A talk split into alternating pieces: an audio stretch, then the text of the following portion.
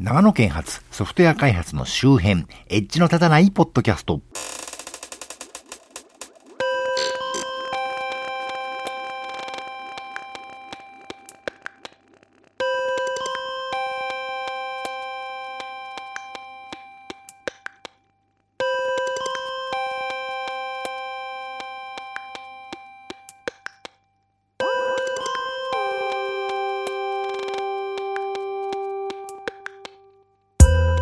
どうも、長野県在住コンピューターで面白いことがしたい人、そして、前回のこの番組で、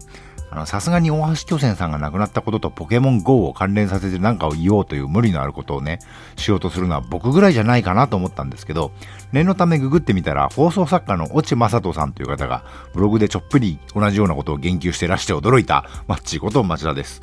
というわけで、最近2週間に2本ずつみたいな変な配信ペースになってますけど、えー7月はまた5週間あったので、以前に続いて自分語りというかこの番組自体の、えーついてのね、お話をしてみようかという魂胆です。おかげさまでこの番組も iTunes のランキングにたまに顔を出すことがあります。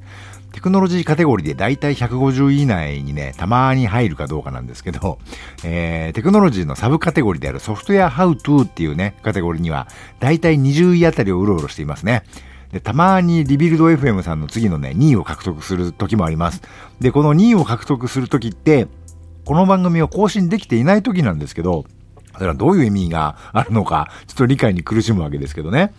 で、これまでのトータルダウンロード数はおよそ3500回ぐらい。えーまあそのうち2000回ぐらいは自分、私がね、自分でダウンロードしてんじゃないかという 気がしないでもないんですけど、まあそんなこんなで素人の弱小ポッドキャストなんですけど、それでもお聞きいただいている方がね、皆無ではないというのは大変嬉しく、えー励みになるなと思ってますけどね。やめろって言われてももうちょっとやってみようかなという所存ですけど。えー、Facebook やら Twitter に新作配信開始っていうお知らせをさせていただくといいねとかをつけてくださる方々もね、大変ありがたいなと。えー、ちょっとよくわからないのは Twitter で必ずね、RT とファボを、あのー一つずつつけてくださる方がいらっしゃるんですけど、えっ、と、どうもね、そのつけた方が誰なのか見えないんですね。えーどなたがやってくださってるのかよくわからないんですけども、まあ聞いてるよって反応をいただいてるのだろうと理解しておりますので、えーありがとうございますということですね。iTunes の方は、あの、以前ご紹介させていただいた3名の方にレビューをいただいて、その後特にいただいておりません。あの、まあ、正直めんどくさいというかね、どうやって書けばいいのか非常にわかりにくいので、それを乗り越えて3名もの方がレビューを書いていただいたというだけでちょっとすごいかもなと、個人的には思ってます。もちろん、えー引き続き大募集中ですけどね。えー星はね、7人の方につけていただきましたね。少ないといえば少ないんですけど、皆さんとても高い評価をつけていただいておりまして、恐縮しております。あのー最近 Google Play Music でもカナダとアメリカでポッドキャストの登録が始まってますけど、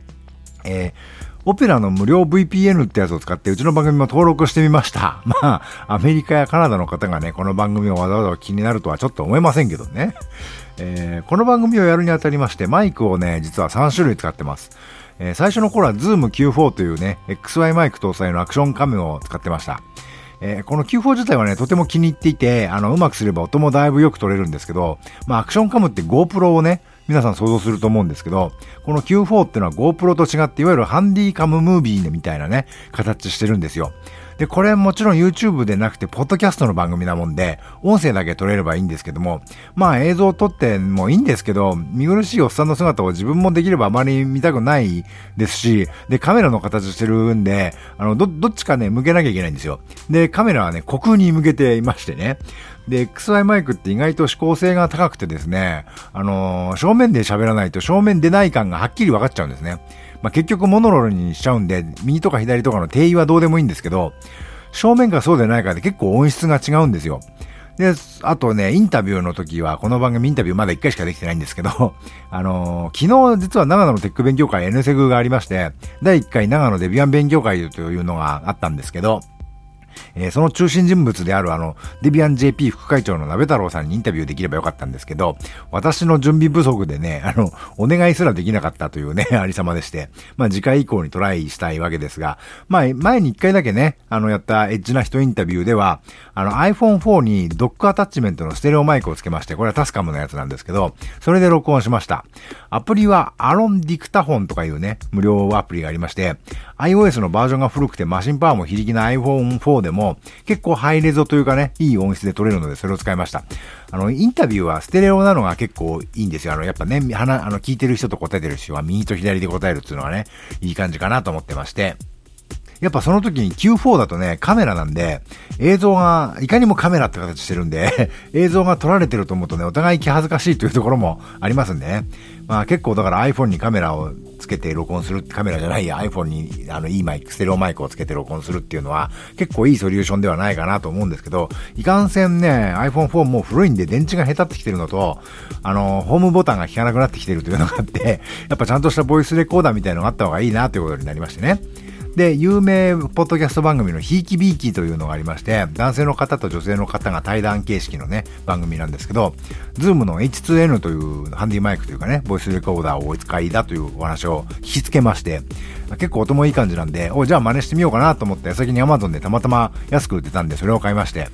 で、今メインの収録でそれを使ってます。これもそれで録音してます。で、これは XY マイクと MS マイクを搭載してまして、あの、MS マイクは音が柔らかくていい感じですね。で、これ、もし今後インタビューの機会があっても、これを持っていけばいいんじゃないかなと。で、過去の番組でね、あの、この、エッジの立たないポッドキャストの前にやってたクルトンってやつでは、あの、コンデンサーマイクとミキサー、ね、ミキサーを使って PC に取り込んでってのもやってみたことあるんですけど、あの、PC があるとね、その PC 自体のノイズをかなり拾っちゃって、厳しいというのがあります。MacBook みたいにね、そうそうファンの回らない PC ならまだいいんですけど、それでも MacBook でもファン絶対回らないっていうわけでもないし、収録中にキータイプとかして調べ事とかしたくしたくなっちゃいますからね、パソコンあるとね。そそのキータイプのカチャカチャって音がかなり結構ね、やかましいですよね。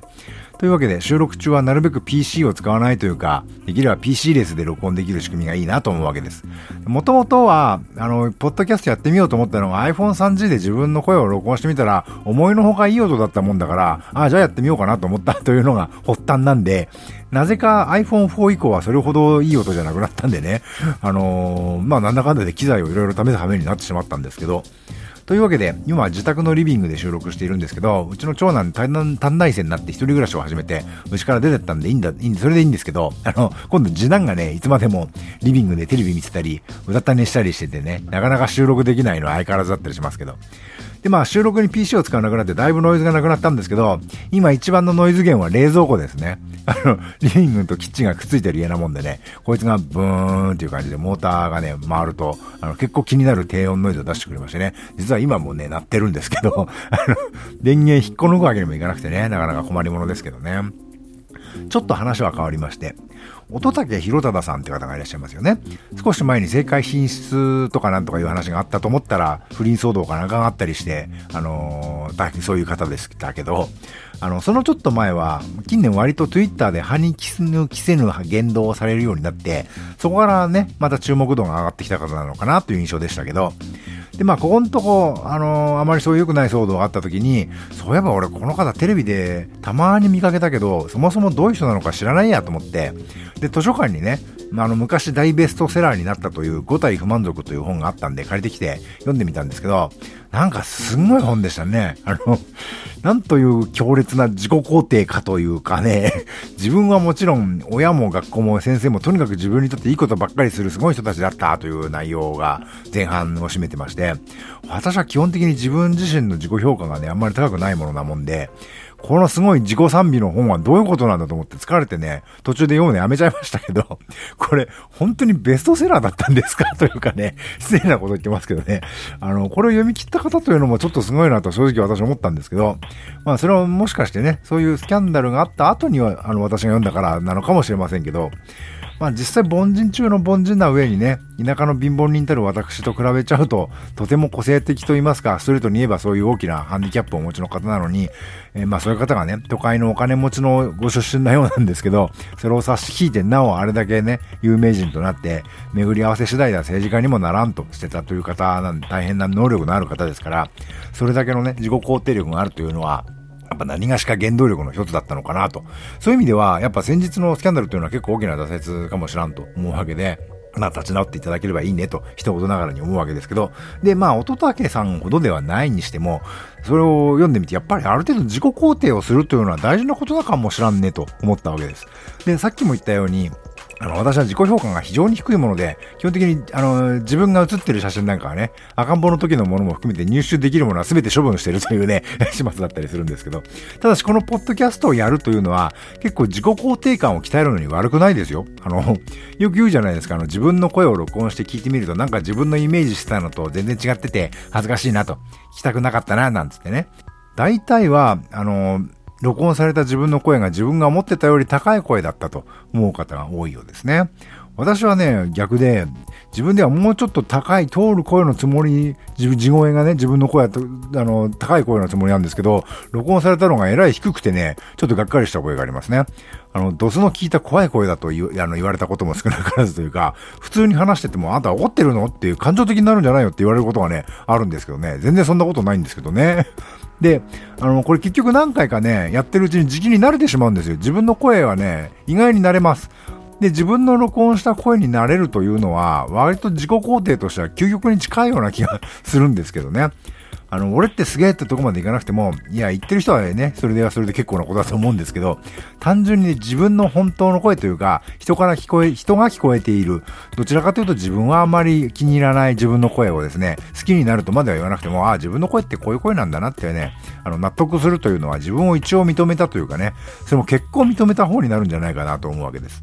というわけで YouTuber な人とか、もちろん普通にテレビ出たりするような方なんかもっとね、すごいのかもしれませんけど、まあ正直そんなすごいことにはなりたくないのが 正直なところなんで、まあそういう意味ではね、ポッドキャストをやるとか、出るとかいうのは案外いいことじゃないかと私は思っていたりしましてね。というわけで、この番組で今まで1回しかできていないものの、今後できればエッチな人インタビューのコーナーをね、やっていきたいと思ってますんで、あの、こちらからお願いさせていただいた方は、あまり構えず、気楽に、あの、心よくお答えいただけると大変嬉しいなと思ってます。はい、というわけで、えー、この番組のご意見、ご感想なんかをいただけると大変嬉しいです。えー、ポッドキャストっていうのは YouTube と違って、あの、聞いてる人がいるのかいないのか、さっぱりわからん仕組みでして、なかなか続けるモチベーションを維持するのが難しかったりするものでね、ぜひお願いしたいなと。そういうわけで、もし聞いているだけでも、聞いていただいているのであれば、聞いてるようだけでも結構ですので、リアクションいただけると大変嬉しいです。えー、iTunes ストアのレビューをいただけると、iTunes ストア上のランキングとかにも反映されると思うので、番組を探している人の目につきやすくなるんじゃないかなと思うので、大変嬉しいんですが、えー、レビュー書くなくても星をつけていただくだけでも嬉しいです。えー、iTunes のレビュー書き方よくわからんという方は Twitter、Facebook にね、コメントなり、リプライなりいただけるのでも大変嬉しいことでして、ハッシュタグとかのしゃらくさいことはしませんが、えー、Twitter および Facebook ページについては、この番組の配信サイトをご覧いただければと思います。というわけで、今回はここまで。2016年7月はここまでというわけで、ではまた。